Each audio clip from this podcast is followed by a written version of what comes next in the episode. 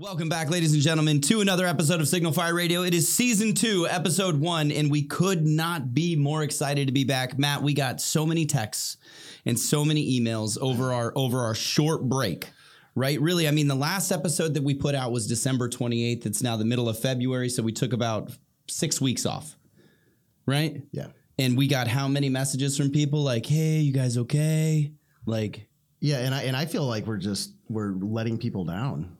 You do? Yeah, because it bothered it made me uncomfortable from the get go to have like an almost an entire year of consistent new content for Mm. The show, and then just totally cut the Well, I think it's important that we explain to people why it was that we went away. I mean, there was some issues that we couldn't foresee illness, illness, holidays. holidays. Uh, well, we could foresee the holidays; those come around pretty regularly. That's a good point. Yeah, Good point. yeah. Um, It did seem like there was more holidays crammed into November to the end of January this year. I feel like they maybe added a few.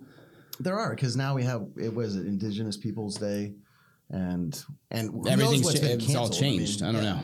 I don't know. I'm sure there's been canceled ones that aren't there anymore. I was thinking about this on the drive over because yeah, some of our staff got sick, and so we we we went a couple weeks without being able to record or anything like that. But more importantly, you and I, but more you, we're up to what eight podcasts now that we're hosting for other people.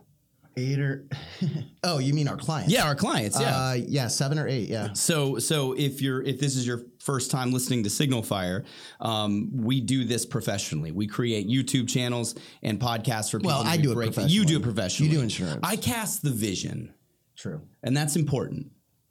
We have a Steve Jobs quote in there that Josh wrote on the whiteboard. Where? What's it say? These hoes don't eat for free. These hoes don't eat for free. Is that that's legit? Steve Jobs said that. Yeah, it's either him or Abe Lincoln. Wait, it's probably honest, Abe. Uh, you know, I mean, No. No.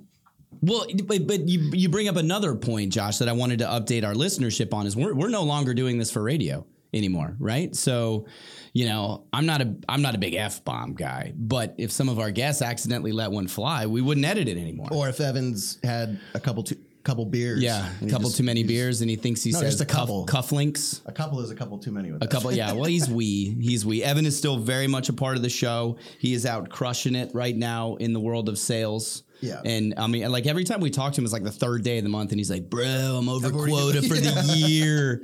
It's Hey, I'm ha- unbelievable how Dude, well he's doing. I know. I'm Yeah. happy for him. Yeah. Well, so so we're up to eight customers now. Podcasts that we produce. Re- There's repeat regular customers. yeah, right. So there's that L word. That Uh, There's reflect the life you want with Tim Howard. Yep. Uh, we've got GOL podcast. the GOL podcast. Um, the HR nightmares. HR with Nightmares, Leith HR group. Leith HR Group. Um, Um, at least if I look at the board, we, have Mira- finally have a whiteboard. we have Mira Center. That's getting Mira's back. coming back. Yeah, Millennium fantastic. Investments. Okay, Um, and then a few maybe that haven't come on yet that that yet to Yeah. be announced. We don't want to steal their thunder. correct. Yeah, and then of course Sonal de Fuego Radio. Correct. Would we say that Sonal de Fuego Radio or Radio Sinal de Fuego? I have no idea. I texted Evan about it before I came in here, and he didn't tell me. Why did you just shrink your chair down so I like much? I'm sitting too high. If you only listen to us on podcast, you're missing out because Matt has some of the most strange antics ever. So, uh, Josh, will you just isolate me talking to Matt and him just dropping his chair a good eight to nine inches?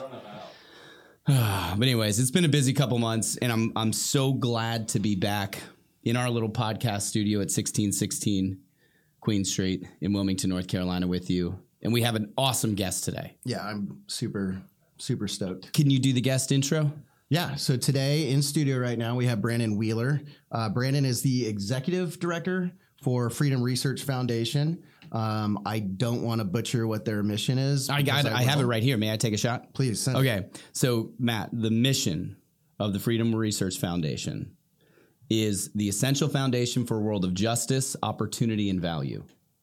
Did I get that right, Bryn? Yeah, It's right off the website. That's it. yeah. You know. Is there anything else that you'd like to elaborate up, upon it, upon the mission statement? Yeah, no, I, I just wanted to say that on the way here, I thought I was walking up on a refugee camp, a very nice one. Uh, It does. I, you hear know, that. It's Kansas City, I saw man. all Yeah. of the, you know, the Connex boxes, but no, it's really cool. Thank you for having me, and uh, it's it's nice to be here with you guys. Yeah. It's a little impractical for to a bit for a business setup to have this many, you know, Connex 20 foot ISO containers and and people like us trying to operate businesses out of them.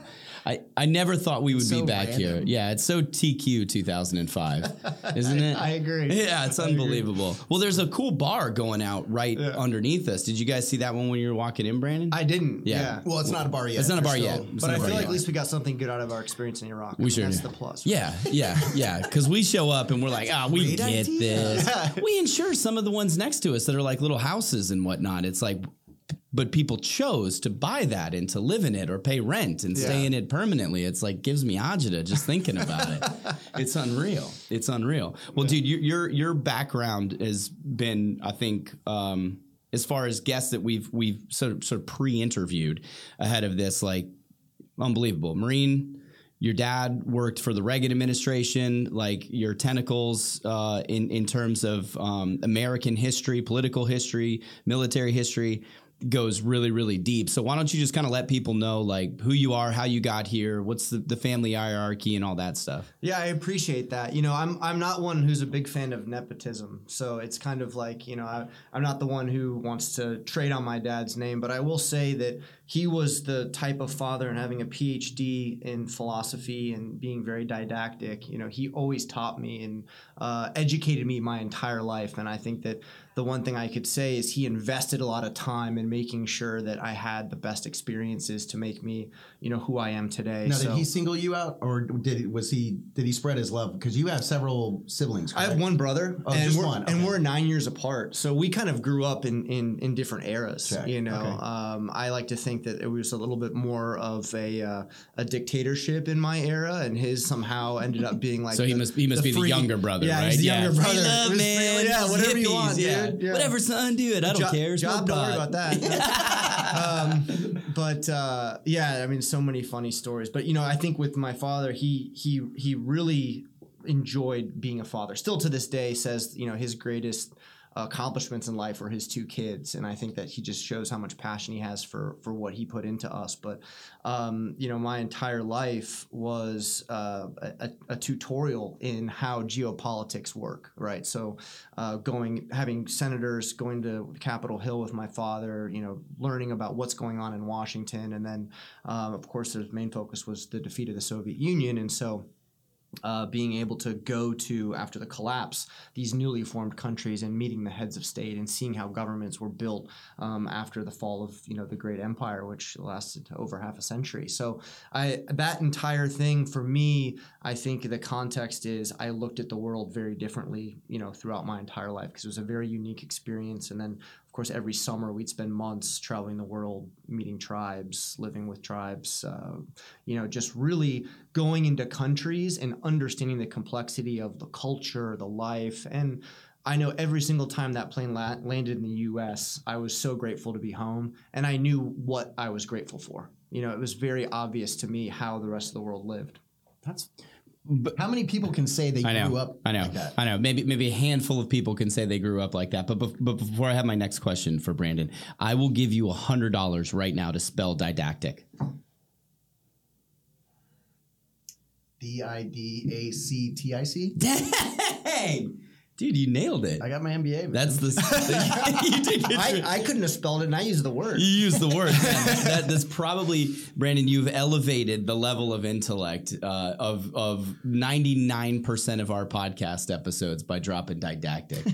so what? So you your dad really grew up, or I guess uh, came into his own professionally um, when there was real tension with the U.S. and the Soviet Union.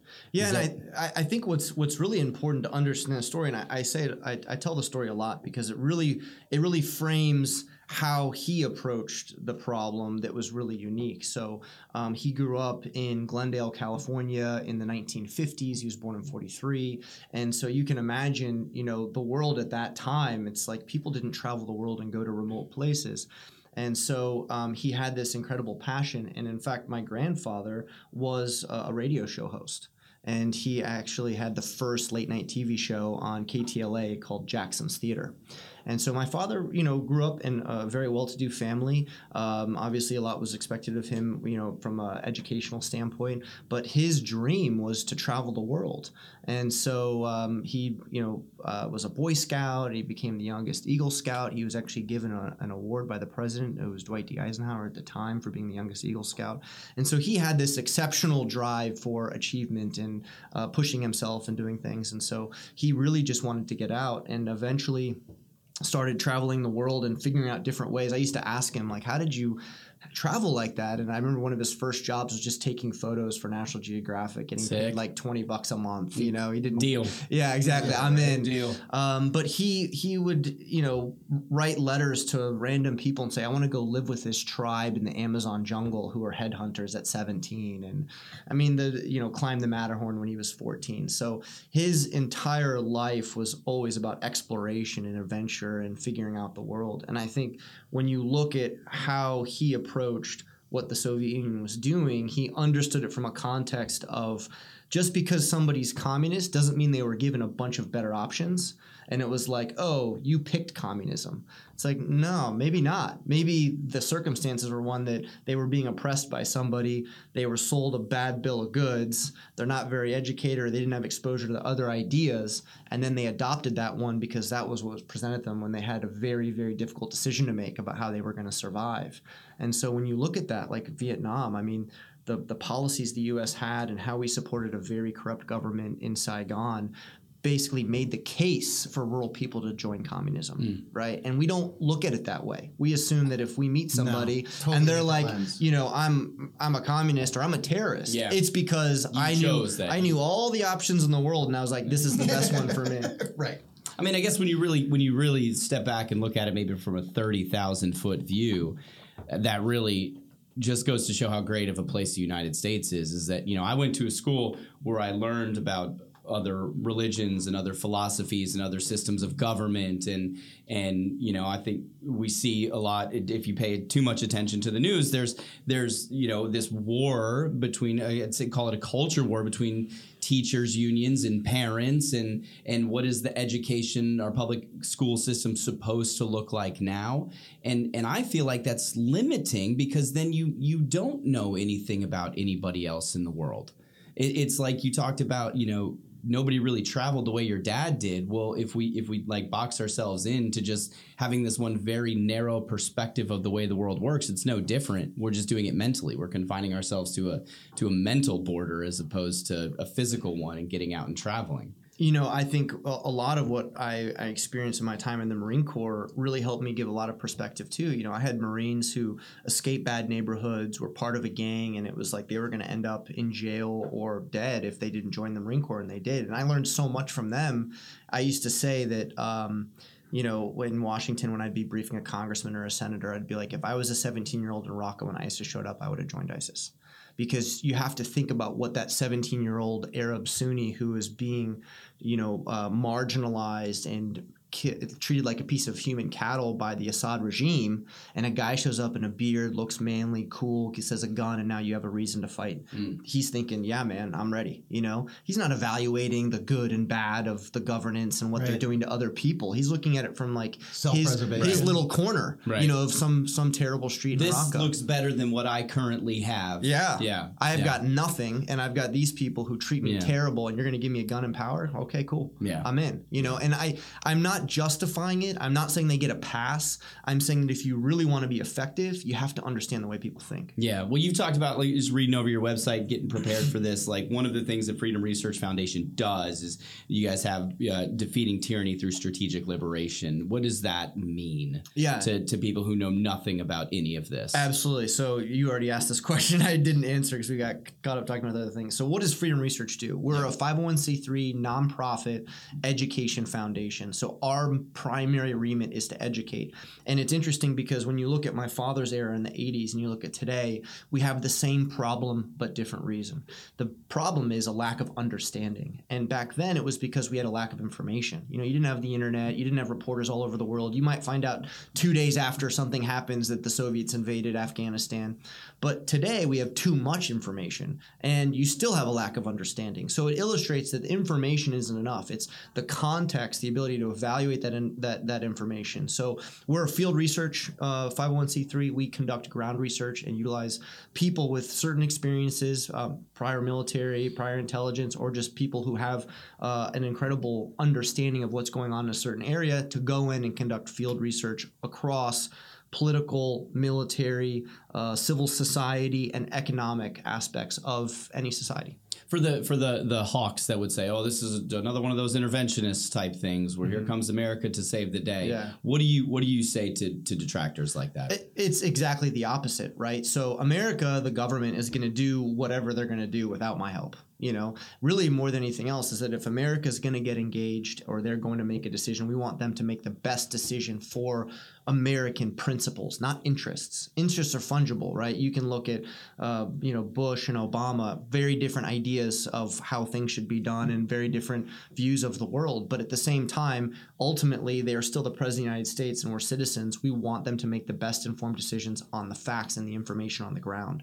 So we're not encouraging the U.S. to do anything. They're already doing it on their own. We're just trying to make sure whatever they do aligns with what America stands for, principally uh, individual freedom, self determination, um, the ability to um, have participation in governance, uh, democracy, if you will. And I think there's a lot of these ideas or words we use, we don't really understand them as Americans because we don't educate ourselves fully. You know, we assume democracy means, oh, that's a time every four years I go down to a box and I vote. yeah, mo- not- most votes wins. Right? yeah, right, that's yeah. that's not it. It's much more complicated. It really means you know participation in governance. So how you participate and how you get involved that really prohibits people from deciding they want to take a violent action to hear to be heard, right? Because now they feel like they're participating in their government. Yeah. Um, the the three principles that you mentioned. Do you feel like and I know geopolitics is kind of your bag, but if we could look domestically, do you feel like those three are are eroding or under attack? Like how would you how would you frame our domestic issues right now? Because I agree with you. I think those are the fundamental principles of the United States of America. Yeah. But you mentioned a lack of education, educating ourselves. What I guess to put it frankly, what the hell is happening right now? Like what the hell is going on? This is like that one conversation I always try to avoid. I, I'm going to be honest with you. I think that, um, and and I care so deeply for this country, and I always tell people when when you love something, you got to be honest about it. Right. I never I never make excuses for America's foreign policy activity, and I'm not going to make excuses for our domestic activity. We have lost sight of what it means to be an American, and we have lost sight of what a, an incredible place this is. And a lot of that has to do with we've become spoiled across the board, right? And so, you know, when we don't get what we want or we don't think a thing is the way we want it to be, now we get upset and we start taking things in our own hands. And you can look at both sides, and I won't, you know, be specific, but you can use your intelligence to figure out where one one side took action, became violent, broke things, hurt people, and the other side did the same thing because they felt like they weren't being heard. And what they need to do is they need to understand the process, the system of government we have, both civil society and government, and they need to be involved in the process. If you're upset about something, go talk to a congressman, run for election, you know, start an organization that helps solve the problem. But this kind of fracturization that's happened domestically is a function of something that you said earlier is that Americans are not being educated anymore. They're being indoctrinated. Hmm. They're being told what to think, not how to think. And if Americans want to understand how any dictatorial regime takes control of a country and a people, they indoctrinate people, they Yeah. brainwash them. Yeah. And so the only way that you can fight that is making sure that you understand that the government can't be your solution for your problem. Civil society and our society has to solve our problems. And I think one of the things you'll see and since this is I think literally my first pod- podcast, we had a big shift that happened in in the world of cancel culture and freedom of speech where Spotify stood up for Joe Rogan mm-hmm. and said, "Look, he did something wrong. He apologized. We're in business. He's doing great business and we're going to move on. We're not going to cut him off or cancel him or anything like that." In a free society, that has capitalism and democracy, that's the right way to approach it. You know, you make a mistake, you apologize, and you move on. Not, oh, we're going to shut you out. We don't want your voice anymore. You know, that's the antithesis of what America stands for. So I think that is a that is an incredible uh, marker that happened in the area of free speech, and I think it's going to have ramifications. And I think now we're going to see other people following suit, and I hope more people do. Yeah, well, I think uh, you you brought up an excellent point about critical thinking um, or indoctrination versus information, and there's enough studies out there to show that social media neurologically rewires people's brains to to just consume, consume, consume without really stopping to go, how did that make me feel, or what do I think about what I just read or heard. And it, it has to start even earlier than that, like down to the school system. Like the way you know, our kids are in private school, so I can't speak on public schools. Um, but but I feel like the way kids are being taught is is more to just accept, right, and not really to go seek out, not be curious. Um, am I encapsulating sort of like the root cause of the issue, or what, Matthew? No, I was just thinking because I feel like to a certain extent, um, we ex- well, I experienced that growing up, you know, in the '80s and '90s. Um, but I, I, feel like that same element exists, but it's just like it's evolving to whatever is trending right Yeah. now. But it's this. I It- feel like it feels like it's sped up in in Oh, in yeah. the last 10 to 15 years Yeah. and maybe it is because of what you said brandon there's too much information now so we, you know it used to be you'd go to encyclopedia britannica and you knew that that was the no shit god's honest truth if i pulled it from encyclopedia britannica i trusted that this is what actually happened and now you can Google one thing. You could Google Joe Rogan since you brought it up, and there would be 18 different articles with 18 opposing viewpoints and and 18 different sets of, of facts or circumstances. And so uh, somebody like me who's agnostic, maybe not agnostic, a, a pessimist in all of it, and and and maybe this is. Um, relevant to the work that you do through the freedom research foundation with the, at the geopolitical level is like one i think everybody's full of it um, so that creates a new level of frustration, and that level of frustration just means I'm not going to participate in it. I'm going to look inward. I'm going to I'm going to focus on my community and what I can control, um, my family and those people right around me. But that that's unsustainable for the long term too, as well. I think because if you look inward for too long, well, then you start to isolate yourself. So, like, how do we balance all this stuff out? Do you think as a, as a culture and a society? I, I think what's really fascinating to me is that when you when you look at what happens in a lot of areas that are completely underdeveloped, right? It, the the contrast is much more extreme. Okay, and so you start to realize the certain things that um, are going on here and and the parallels. Look, one thing you have to always remember is that human beings are human beings everywhere around the world. We have so much more common. I'm not saying that because we need to all give each other a hug. I'm saying because it's true. And the fundamental things that every person from Afghanistan to Iraq to Syria want is they want a better life for themselves, they want a better life for their family, and they don't want to be treated like a, an object. You know, they want to have some say in how they live their lives. And so I've seen repeatedly we miss like the basics of what human beings really want. And remember, the government, any government in the world, was man-made right? We we and, and maybe it was made against people's will, or maybe it was with the support or the will of the people. And so when you look at America, we have lost sight of the fact that Americans make America, not the government, not the land, right? We embody what America represents, mm. and we decide how it is or how it's said. So when somebody points at an at a flag or a symbol and says, "Oh, that's racist," well, people made it that way right? They decided that they were going to represent it or they were going to behave a way underneath it. And, and their conduct is what made it that. An object can't be something like that, right? People have to make it that way.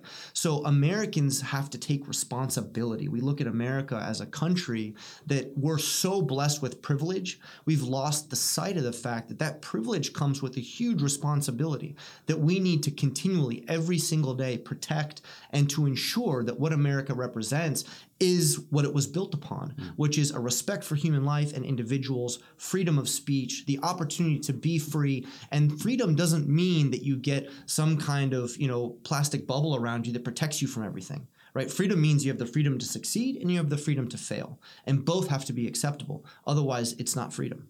Yeah. So how do you take this?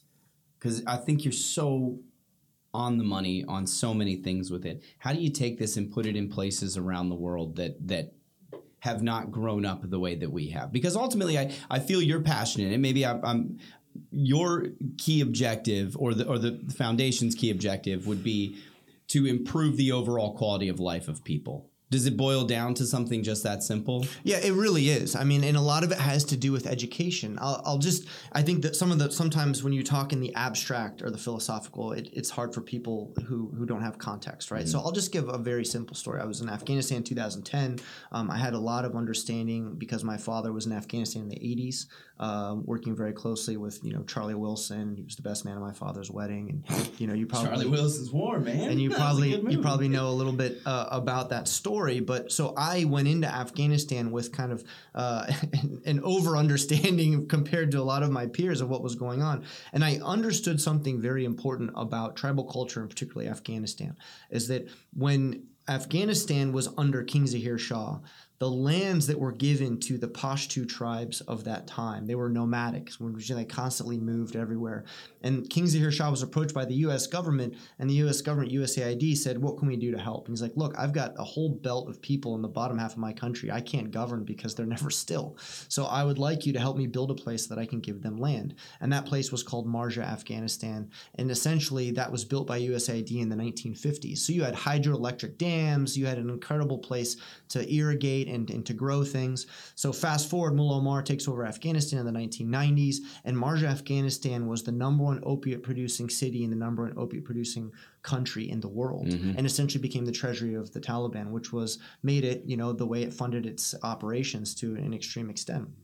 And so when we were in Marja, I knew that what people saw as legitimacy there was how that land was given to their tribe. And so, what they called the wakils, who were the family historical tribal leaders, whoever was in the lineage, they were seen by their people as the legitimate governance. So, it doesn't matter the US invaded and has some guy in Kabul or they send some governor down to Helmand. Those people don't mean anything to them. What means something to them is how they see legitimacy and how they see governance. And so that experience and many like them across the world, we understand legitimacy is that you register, you run for an election, you win get the most votes and now you're a legitimate representative of those people until somebody else gets their next term. That's how we understand legitimacy when it comes to politics and governance. So what we endeavor to do and I think have been very successful is we go in, we assess different individuals and groups. We try to determine who are they, what are they trying to achieve, what values do they have, what are they fighting for, not against, right? We talk about a lot like our enemy's enemy is our friend. That's false. And it's proven false numerous times because they'll turn on you, right? Look at Stalin during World War II That and then the Cold War. Yeah. yeah, exactly. No, you need to know not what people are against, but what are they for, right? So we try to find out what they're for. We understand how can we best instill and support the American principles that we are so dear to us in their structure, their cultural structure, their understanding of legitimacy and governance, and help either educate them or put them in touch with people in the US or bring US people to them so they can understand how they can create a political structure that will protect those principles. And then try to encourage them to, you know, not have the other ones. What? So since I learned about um, the foundation, I've, I've talked to a handful of people about it, and I've gotten mixed responses from people. And I, I, I know I didn't do a super good job of like describing the organization and the mission, but um, a couple of people said, "Well, aren't you just going and you know trying to impose your your values, your way of thinking, and your you know philosophy on life on others? You're trying to westernize a tribe in order, you know." Like, what do you, what do you say to that? Look, it's it's it, it couldn't once again it couldn't be further from the truth, right? I'm not trying to impose something on them. I'm trying to find something that exists. There's a difference, right? So if I find a group of people who believe that women have as much right as men, then I'm like, that's that's a great idea. I like that idea. How do I help you increase that idea, protect that idea, uh, allow that idea to be more part of your society? Right. If I find a group that believes all religions have equality. And remember, America was fundamentally built on people who escaped Europe because they were being persecuted for religious reasons. So it's a it's a founding principle of freedom in America is religious freedom, being able to have freedom of religion or belief. And I find people who are like, hey, this is important to us that whether you're a Christian or you're a Muslim or Jew or a Yazidi, right? It doesn't matter. You all get to be treated equally. That I'm like, great, I love that idea. I share that idea. How do I help you protect that idea?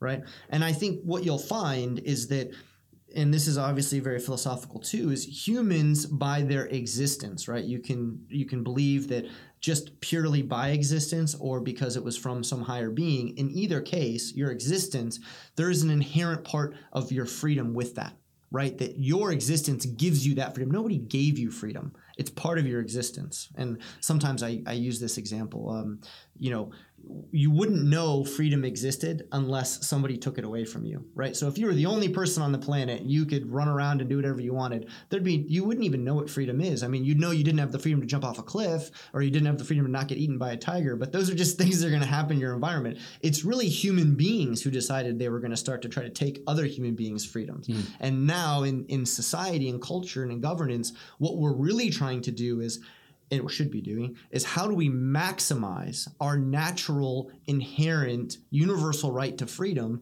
while we exist in a society together that's the ultimate goal right? And that's what our founding fathers believed in and that's what why we have a bill of rights and a social contract that regardless of who you are. And i think one thing that people miss sight of is having a brilliant idea and wanting to live up to that idea and realize that idea in a society just because you haven't done it yet doesn't make you bad or wrong. Mm. there is no country in the world that has been able to achieve as much as we've been able to achieve when it comes to saying that a founding principle of being an American is that we're all equal and we all have these rights. Yeah, have we had bumps in the road? Have have people been persecuted? Absolutely. But that doesn't mean we're not trying. And that doesn't mean that isn't who we are. Yeah. So you mentioned you will never just drop in on a place and be like, Brandon Wheeler's here, I'm here to save you. People reach out to you right? And or or you find these pockets that that are sort of sharing and you use the example of equal rights with women or, or freedom of religion. You sort of find these people in these pockets of this place and that's when you're like okay I can help them build off of something. Exactly. Okay. So so we're I mean, if they ask me and they want different ideas or opinions, of course I share them. It's all about education. And I always tell people, you know, don't believe what I tell you. And I say this to everybody in Washington on the ground. Don't believe what I tell you. Use it as something to ask more questions or learn more from somewhere else. Mm-hmm. Right? Go find I'll direct you to sources, but don't just take my word for it. Yeah. Right? I don't want that. I want you to think critically about what I'm telling you.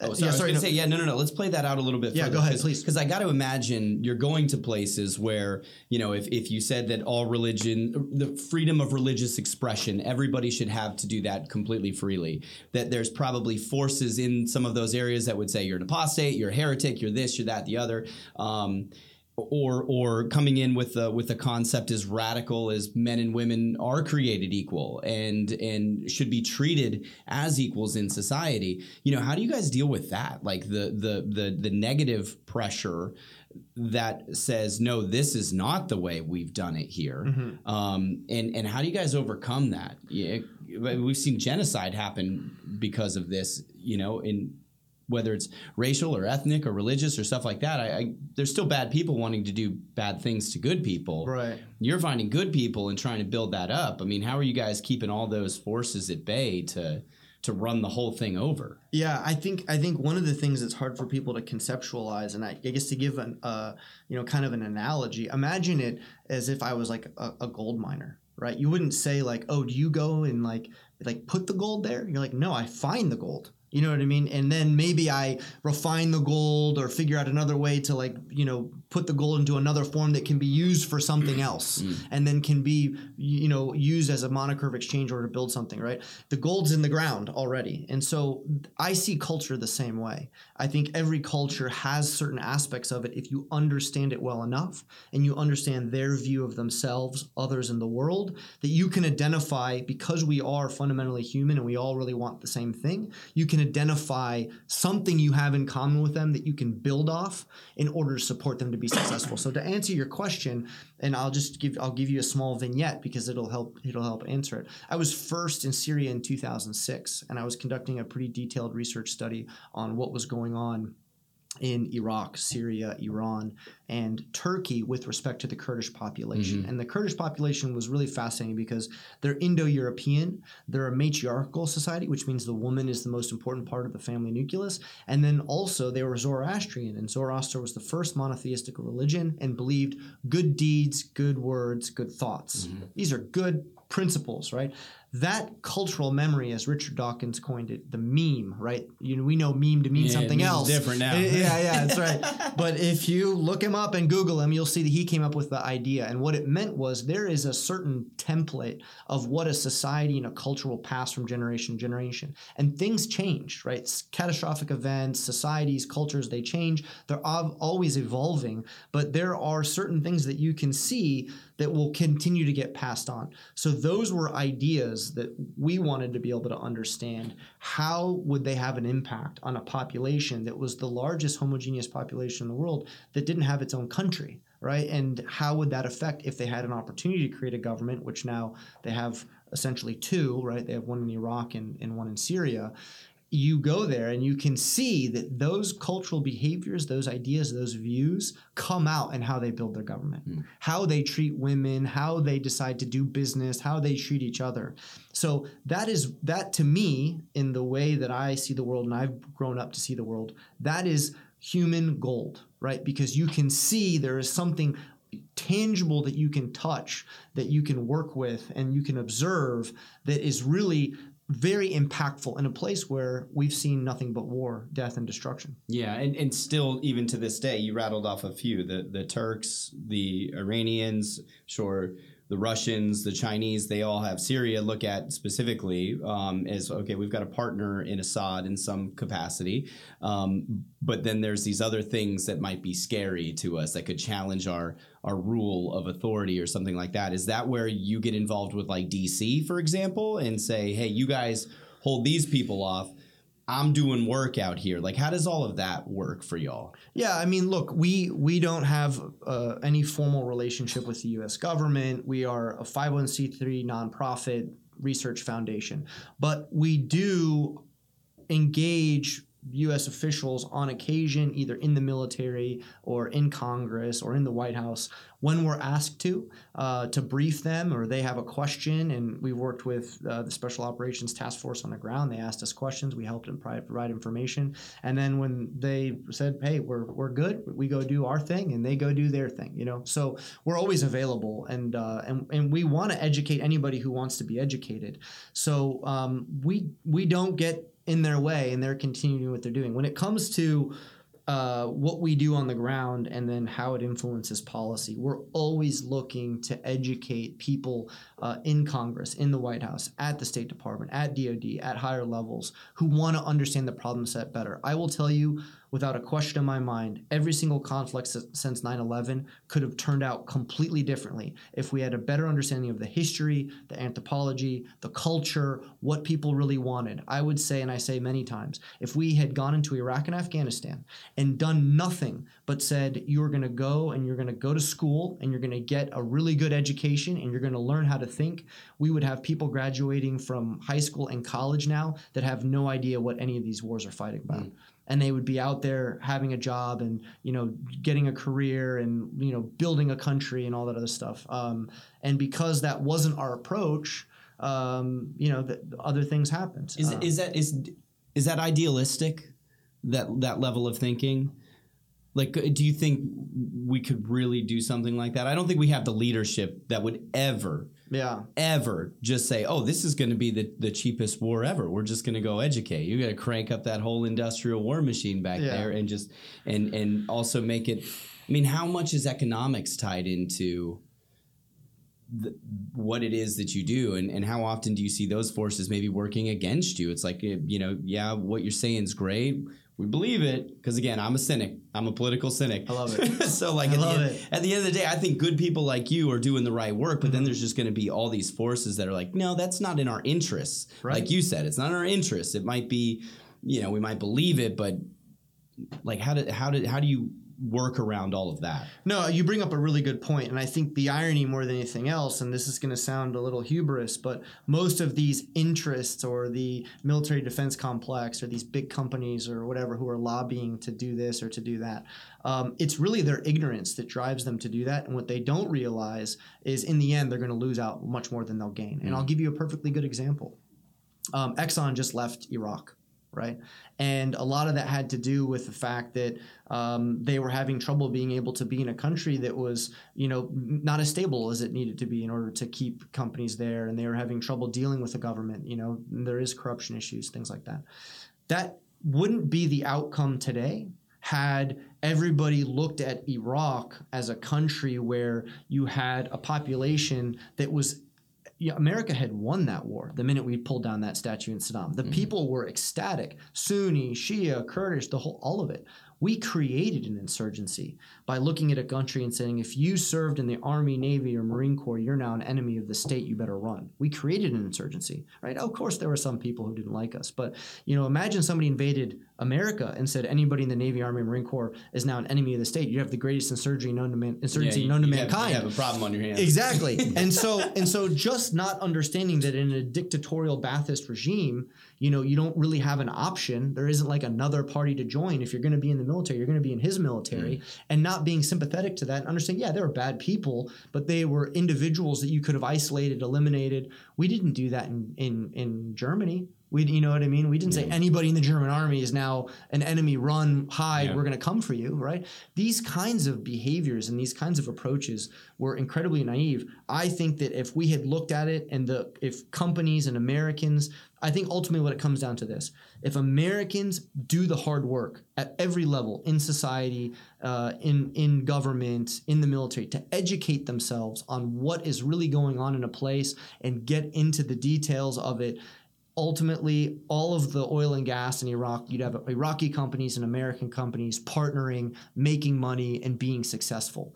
And because we looked at it a very different way, and we said there there are enemies there, there are threats there that we need to militarize and train a bad force to be able to kill other bad people, and we looked at at war and conflict in this very simplistic way because it's how Americans experience war um, with the consequences, you know, we lose that we lost out, and ultimately Iran had much more of a success in, in Iraq than America did. It's funny you're talking about uh, the hearts and minds strategy, right? And that com- I never really had seen it as clearly as as you put it, like where if you educated the people, if you if you like built up the great things that they already had and and did basically everything it is that you guys do, would the outcome in Iraq have been different than what our experience was? I think there's no question. And the last Iraqi election is evidence to that. So I don't know how closely you followed this. I was just in Washington D.C. and had somebody from the government brief me on the Iraqi government on on his view of it. And just from an outsider view, um, I thought it was really it was stark to me because I would have assumed that kind of the political parties and the militias who are backed by Iran were basically going to just be able to take the whole government. You know, the Kadhimi, the prime minister, he had been uh, tempted on his life to kill him and all these other things, and he survived. He's doing pretty well.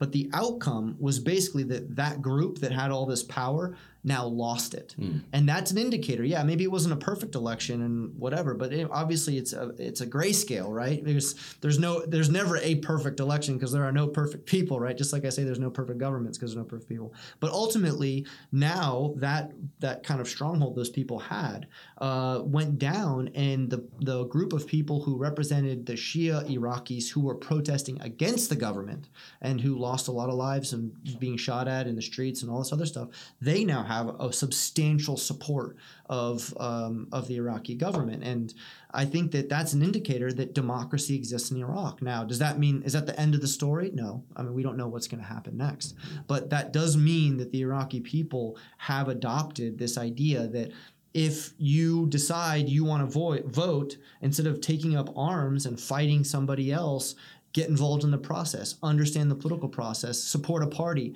you know, do a peaceful protest and, and, and a freedom of assembly and speech. That stuff is there. It's really much more part of human nature than you think. They didn't get that from us. They had it inside them. Now right. they maybe have a different process. But to think that we had to do it the way we did if we think and normally this is what i get from americans oh they just need to be run by a dictator mm. you know oh they can't handle it hmm. it's it is very ignorant nonsense and you can find it almost anywhere in the world people have an inherent desire to be free and just because they don't know how to do it the way we do it doesn't mean they can't do it Yeah. Well, maybe if we look looked back to look ahead, like you brought up, you brought up Germany. Like we had the Nuremberg trials. Everybody that was in Hitler's cabinet was punished. Uh, of course, the German people felt a lot of pain in those years after the war, with a lot of money in war reparations and sanctions and everything else that went along with it. But if you look at Germany now, it's a mostly free society. I've, I've been to Germany a long time, so. I don't know all the inner workings of what's happening in Germany right now. So keyboard warriors, please keep off me if you have something to say about it. But but also, you know, look at Japan too as well. I mean, they were under imperial rule and they extended themselves a little bit too far. The end of that war was horrific and chaos chaotic and my hope we never see it again ever in our lifetime. But now 70, 80 years down the road, Japan is a thriving thriving culture and they they participate in a lot of good that society has the our our post war I think might have been a little bit different. Post war diplomacy was a little bit different back then than what it was with Afghanistan or Iraq. But can we use those examples as a look back to say, okay, maybe in 40 years, Iraq could look like this, or Afghanistan could look like this, or any of these other places where we've had a, a presence for for a long time. Is it is it possible, or have we have we gotten off to the wrong start from the get go, from the time the statue of Saddam fell?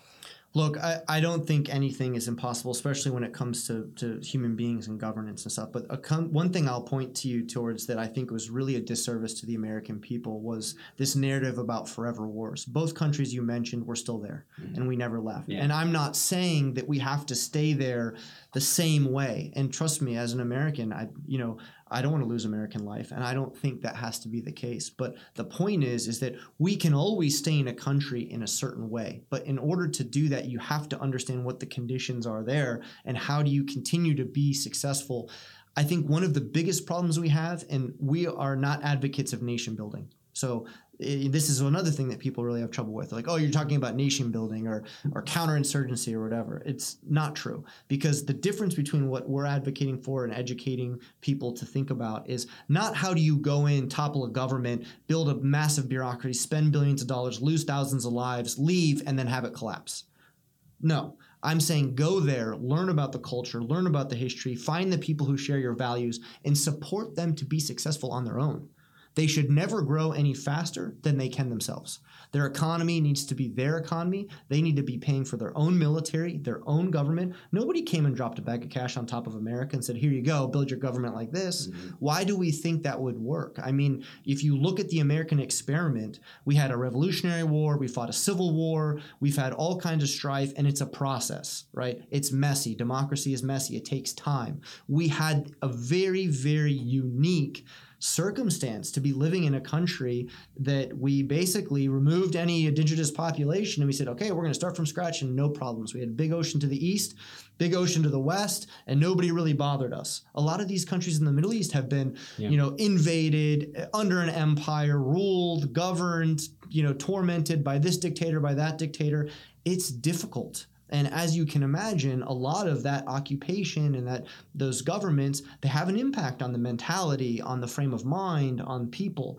But I'm telling you, and I think personal experience, I can say in dozens of countries, but I believe everywhere in the world, there are people who believe exactly what Americans believe. They just didn't have the privilege of being born here. Mm. Last question I have for you. Okay. Is it cooler knowing that Charlie Wilson was your dad's best man or that your dad's best man was played by Tom Hanks? I'm a big Tom Hanks fan. Yeah. So I think the played Tom Hanks. Who isn't a big Tom Hanks fan? I mean, don't he know. went from like America's sweetheart to America's dad to America's granddad. You know, like that's been his that's been his career trajectory as far as movies go. Yeah, I, QAnon people don't like him. Huh? QAnon people. Don't. QAnon people don't like Tom Hanks. Well, that's for didn't- another episode. I did not know that. Me either. so Shows you how out of for touch all I the am. things that you know, Josh knows like the Marianas Trench of the internet type stuff. Yeah. So. I feel better somebody knows that. Yeah, yeah, yeah. I think. Oh yeah, Oh, I think right. Yeah, okay. We're gonna have to do an episode on QAnon now. Oh boy. I don't think we're gonna touch it, Josh. No way. No way. you. No way. It's not going to be me. No, Brandon. If somebody wants to get in touch with you, what's what's the best way? If they want to learn more about Freedom Research Foundation, the work you're doing, you like send them, give them the deets. Yeah, freedomresearchfoundation.org. There's an email there. Please feel free to uh, email them. We're always interested to get uh, outside views, opinions. Um, people are interested in volunteering with us who think they understand how the world works and what's going on on the ground and want to spend time on the ground. Send us an email. We'd love to. I'm sure you guys need money too. So if anybody listened to this and was moved in such a way that you would like to peel yourself from your hard-earned money and donate it to the Freedom Research Foundation, I'm guessing you can also do that on the website too can. as well. Yeah. Solid. Yeah, we don't ever want anybody to leave here without asking. For so I'll do it. I'll do it for you. There I'll you do it go. for Thank you. I appreciate it. Matthew, anything to add? I just wanted to add, just because it's my own personal passion, but your dad also holds the Guinness World Record for the first person to. The most northerly skydive. That's right. You had to find a way to bring skydiving into it. It's just We get we get time. What what happened? Tell the story. How did he get this record? Yeah, so I I actually I don't know. I mean, I know how he did it, but essentially, you know, my as you as I kind of said in the beginning, my father's a big adventurer, and he was always looking for things and to, to do. So he took elephants over the Alps, retracing Hannibal's route, and um, you know, he was like, "Hey, I." He was a big skydiver, you know. Sky, uh, learned to skydive in uh, as a static line before there was even you know free fall parachutes, and and Right. then um, got into it and he wanted to do something cool. So I don't remember how he came up with the idea, but uh, he was like, "All right, I'm gonna go." So he, you know, got up there. He got a, a Grumman albatross, found an outfit out of um, uh, Ellesmere Island, Grise Fiord, and said, "Look, I want to go up there and, and do this." So they marked, you know, the target. And So where was that based out of? Was that like it's northern northern Canada. It's like inside the Arctic Circle. Like none of it, base or up maybe further north than none of it. yeah. So, Our, so our, or our, all of it. our listenership and none of it's going to go through the roof right now. or all of it. That's right. Or all- or all of it. Yeah, yeah. None of it, all None of of it. it. All of it. Oh, I missed that. I'm sorry, but Yeah, yeah. okay. That's You're right. Brandon got it? I'm here for you. no, so yeah, you put fuel tanks inside the aircraft. It has skis. You just do the thing, go up to 15, jump out, and uh, yeah, free fall. Uh, most normally. Did you have to have somebody there like witnessing it, or like how did Yeah. that work back then? Yeah, I mean, obviously you had the pilot, um, you know, and I think he had a couple of other people with him who saw him do the jump, and you know, there's photographs of it and stuff. Right. Um, I think you know. It, I don't remember what there was a big Guinness Book World Records like you know coffee table note uh, ta- book that we have that has all the photos like the year he did it or something. That's so cool. Very Matt, cool. Matt will always try to find a way to bring in skydiving or free diving Good into, for him. into every single podcast episode. I love it. You Yeah. do your research, man. Good job. Yeah. Thanks, man. You do your Appreciate it. research. I'm proud of you. All right. Anything else? Uh, I, I, I, we need to have Brandon back at some We do point. need to or a member Brandon of back. your team, or Yep. Yeah, Yeah. that would be great. Thank Yeah. you guys for having me. this was a dude. very different experience than most of my time Yeah. being interviewed or doing something. Yeah, you get, like, and five I actually minutes. enjoyed it a lot more. because, yeah. you Well, you know, I feel explain like it was way uh, Yeah, way easier than trying to Yeah. you know. Yeah. It's, say any, everything in 30 to 45 second little Right. sound bites, and then you're not with the person in the room. You're hearing what they say. Yeah, it's, Exactly. it's, it's a mess. Well, uh, we want to thank you very much for coming on. The Thank work you. that you're doing is fantastic. Any way we can continue to support you, we absolutely will.